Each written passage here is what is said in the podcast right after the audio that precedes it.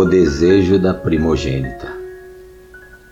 A pobreza não é uma doença, é uma célula indefesa dentro de um corpo contaminado que aprende a se defender sem nunca ter sido vacinado. Esta menina era uma grande guerreira, esperta e muito ligeira, escondia-se na areia para confundir os olhares da águia que não via a sua rasteira. A escassez de pão não era uma amarga prisão. Vivia livre na realidade serena dentro de sua habilidade e navegando na alma da razão. De vestidos de chita, os pés sempre descalço, decorados com a areia do chão, isto não era um pesadelo, mas a inocência presa no cinturão. Prestava atenção em tudo, ouvindo o que falavam, guardava-os no coração sem que soubessem a sua intenção. Numa tarde harmoniosa, uma mulher sisuda, com os olhos de senhora, que morava do outro lado, entrou na casa chorando, com lágrimas correndo no rosto e o coração soluçando. Contou a tragédia que aconteceu. Seu filho gemia de tristeza.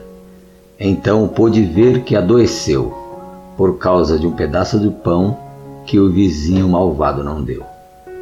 Sua mãe se assustou, com pavor logo declarou: Se é com um filho meu e ele venha morrer, eu também morreria de tanta tristeza que a falta dele me faria. A menina estava ao lado, com os olhos bem arregalados, ouvia o comentário assustador e guardava no seu armário. Um dia não planejado, ela tiraria para fora o que em oculto no passado tinha guardado. Seu irmão mais novo, da cama não levantou. Estava muito doente, com febre alta, extremamente quente. A mãe preocupou-se com o fato ocorrente. Perguntou o que aconteceu. Como foi que ficou doente? Foi por causa da chuva ou algo que alguém não lhe deu.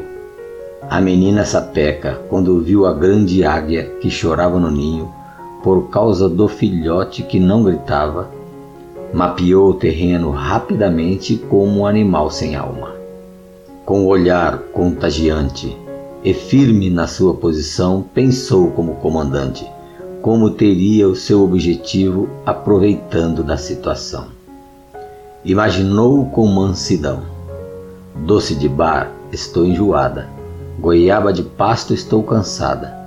Chocolate para filho de milionário. Coisa boa é para bem-aventurado, ou neto de deputado.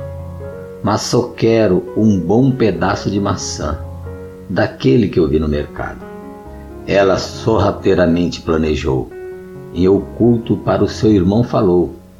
Quando a mãe lhe perguntar, fala que não quer jantar e deseja uma maçã que viu na mão do vizinho e escondeu para não te dar. Um susto sua mãe tomou quando a voz latoeira na simplicidade se ajoelhou e o metal tiniu nas orelhas sem o ouro que o crepúsculo brotou. O dinheiro ela rapidamente emprestou, comprou seis maçãs uma para cada irmão, com medo de todos ficar doentes. A maçã iluminou as trevas com o clarão da luz do presente. A história não parou por aí. Cada vez que um irmão ficava doente, o desejo era diferente e a mãe nem sabia que era a filha mais velha quem decidia.